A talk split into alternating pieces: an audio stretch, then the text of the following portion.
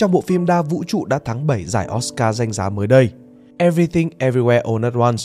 Bên cạnh hành trình tìm thấy lẽ sống của nhân vật chính Evelyn, thì việc hóa giải những đứt gãy gia đình đến từ sự kỳ vọng của cha mẹ với con cái được khai thác qua mối quan hệ của Evelyn và cô con gái Joy cũng là một phần quan trọng làm nên sự thành công của bộ phim ấy.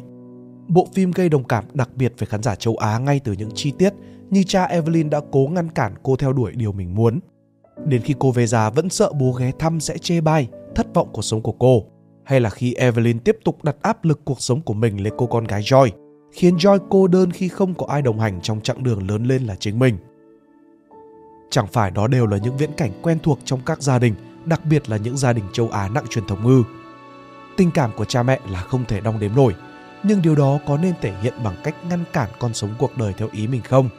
Cha mẹ thường muốn con cái lớn lên theo hình mẫu mình muốn, nhưng sẽ thế nào nếu cha mẹ sống cho bản thân nhiều hơn, không hy sinh cực đoan vì con, không đặt kỳ vọng một chiều lên con mình nữa?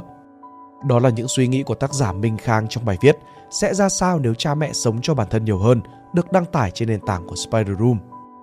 Trước khi xem video, xin lưu ý Spider Room chia sẻ quan điểm của tác giả nhưng không nhất thiết phải đồng tình hoàn toàn với quan điểm đó. Hy vọng các bạn tiếp nhận với tinh thần khai phóng. Xin cảm ơn.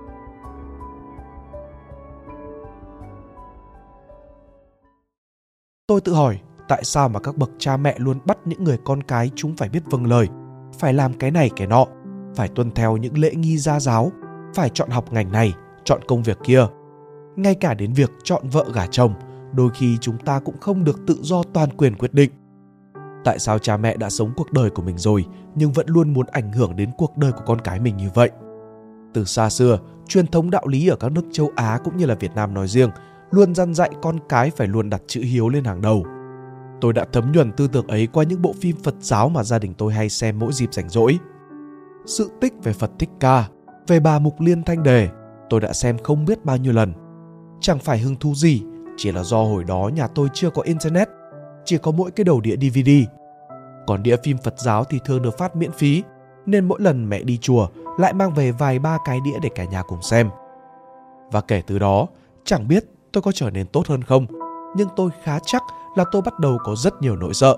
Sợ ma, sợ nói dối phải xuống địa ngục cắt lưỡi, sợ trở thành người xấu và trên hết thảy là nỗi sợ bị gán cho hai chữ bất hiếu.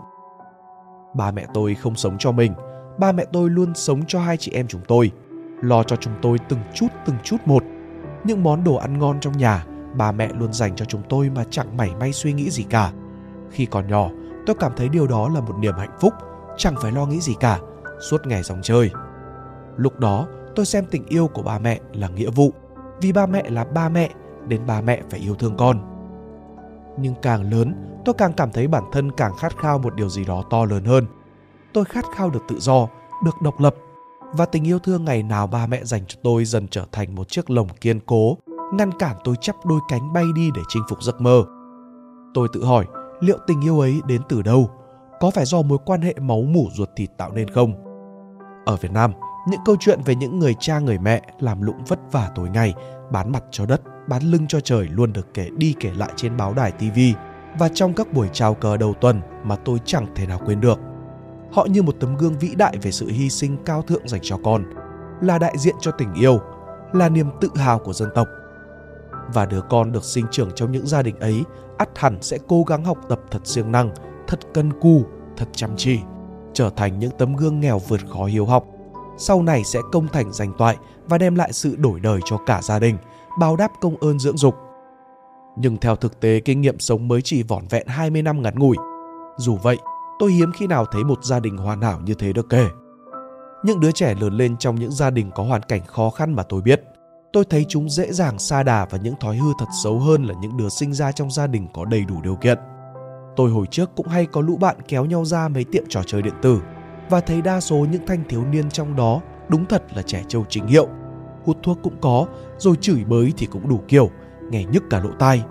Có nhiều đứa tôi nhắm chừng chỉ học cấp 1, hoặc có khi đã dừng học để kiếm tiền phụ giúp gia đình. Thú thật, tôi chẳng biết gì về gia đình của chúng, nhưng chỉ cần nhìn sơ qua cũng thấy ở chúng phần nào khắc khoải cái hình ảnh của sự nghèo khó cơ cực. Tôi tự hỏi có khi nào những đứa trẻ đó sau này lớn lên vẫn sẽ cố gắng chấp nhận và thích nghi với cuộc sống khó khăn như vậy, thay vì cố gắng để tốt hơn Để làm giàu thì chúng lại phấn đấu để trở thành những người cha người mẹ nghèo khó vất vả nhưng đầy tình yêu thương và trông mong rằng con cái của chúng sẽ là tấm vé tiếp theo để đưa cả nhà thoát khỏi cái nghèo khổ cơ cực. Và vòng lặp đó cứ lặp đi lặp lại đến vô tận cho đến khi một đứa trẻ xuất chúng nào đó ra đời. Nghĩ đến điều đó tôi chợt nổi da gà.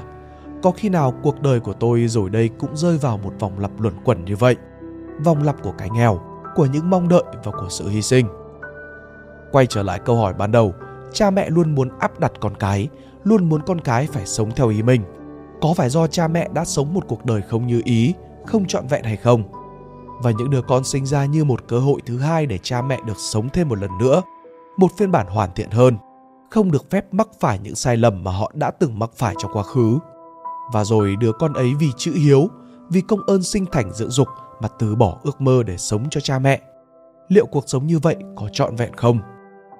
ai cũng chỉ có một lần để sống vậy tại sao lại không sống cho bản thân mình có quãng thời gian tôi từng sống vì bà mẹ bởi gia đình tôi nghèo tình yêu thương ba mẹ dành cho chị em tôi chúng dần trở thành những áp lực vô hình đè nặng đôi vai tôi đã luôn cố gắng phải học giỏi phải đạt những con điểm cao phải trong top xếp hạng của lớp tất cả những điều đó chỉ để được hình ảnh cha mẹ nghèo khó có con hiếu học đa số những việc cần đưa ra quyết định khi đó của tôi mẹ tôi đều chọn hộ. Mỗi khi tôi có ý định gì đó của riêng mình thì lại bị vùi dập bởi những câu đại loại như kiểu con cãi cha mẹ trăm đường còn hư. Mẹ tôi luôn bảo rằng ba mẹ nói đúng thì phải nghe. Nhưng hình như càng lớn, càng nhận ra nhiều điều thì những cái đúng của bà mẹ nay đã không còn đúng với tôi nữa rồi. Hệ quả là tôi cảm thấy bản thân mình thật thiếu quyết đoán trong mọi việc vì luôn để mẹ quyết định hộ cho. Mua món đồ gì, đi xin việc làm ra sao – đi khám bệnh thế nào luôn có mẹ tôi bên cạnh. Cảm giác chẳng khác gì đứa trẻ con ngày nào. Đến khi tôi quyết tâm thay đổi tôi bắt đầu đưa ra những quyết định riêng cho cuộc đời. Thì kể từ đó gia đình ngày càng lục đục cãi vã ngày càng nhiều hơn. Mỗi lần như vậy mẹ tôi thường có câu con dù lớn vẫn là con của mẹ thú thật là tôi không đồng tình chút nào về câu nói ấy. Tôi nghĩ rằng từ khi đứa con được sinh ra, nó đã là một sinh vật tách biệt với ý chí và linh hồn riêng của nó. Nó không còn là của mẹ nữa rồi. Điều duy nhất khiến nó liên kết với gia đình chỉ có thể là tình yêu máu mủ ruột thịt. Nhưng chẳng phải tình yêu đến từ sự tự nguyện không ràng buộc hay sao? Rốt cuộc thì tôi cũng chẳng thể trách ba mẹ sao họ không hiểu mình. Ba mẹ sống trong một thế giới đã quá xa so với cả tôi thế giới của ba mẹ là thế giới của một quá khứ mang đậm tính truyền thống và lễ nghi nơi mà danh tính của một người lệ thuộc rất nhiều vào dòng dõi của người đó. Chỉ cần một người làm quan là cả họ được nhờ và có khi ngược lại. Chính vì lẽ đó mà cuộc sống con người luôn bị bó buộc dưới danh nghĩa của gia đình và dòng tộc. Ba mẹ tôi đã sống trong một thế giới hà khắc như vậy đó. Nhưng trong xã hội hiện đại, những mối ràng buộc ấy dường như ngày càng phai nhòa. Ngày nay, con người ta sống độc lập, khao khát tự do, chinh phục và khẳng định giá trị bản thân hơn bao giờ hết chủ nghĩa bình đẳng nở rộ và đi lên, một trật tự xã hội mới dần được hình thành. Bản thân tôi bây giờ ít khi nghĩ về sự ổn định, về gia đình như những gì ba mẹ kỳ vọng. Tôi dành cho mình những giấc mơ xa xôi, những khát khao được tự do, được đặt chân tới những vùng đất mới, được trải nghiệm, được phiêu lưu, được mở mang tầm mắt. Sau này trước khi trở thành cha, tôi tự nhủ phải có đủ về tài chính cái đã. Tôi xem việc có con như một trải nghiệm mới của cuộc đời – cảm giác được trở thành một người cha ắt hẳn thú vị lắm. Tuy nhiên, tôi không hề xem việc này là một trách nhiệm để duy trì nói giống. Bởi suy cho cùng thì dân số trên thế giới chẳng phải đã quá đông rồi sao? Tôi không mong con cái trở thành niềm vui sống của mình. Tôi cũng chẳng cần nó sau này phải phụng dưỡng tôi gì cả. còn tôi có thể là con ruột, cũng có thể là con nuôi. Tôi vẫn sẽ yêu thương con mình, mang đến cho con nhiều hơn cơ hội trải nghiệm. Cố gắng cho con hưởng một nền giáo dục tốt nhất trong khả năng nhưng tôi chẳng bao giờ nghĩ về tình yêu của tôi lại có thể được vì vì núi Thái Sơn với tình yêu mà ba mẹ đối với chúng tôi. Tình yêu của tôi nhỏ bé hơn rất nhiều. Vì tôi sẽ sống cho mình, sẽ sống vì ước mơ và lý tưởng của tôi, để con tôi sau này có thể được sống cho nó, sống với ước mơ và lý tưởng của nó. Và đó là những suy nghĩ của tác giả Minh Khang về những kỳ vọng và áp đặt của cha mẹ lên con cái.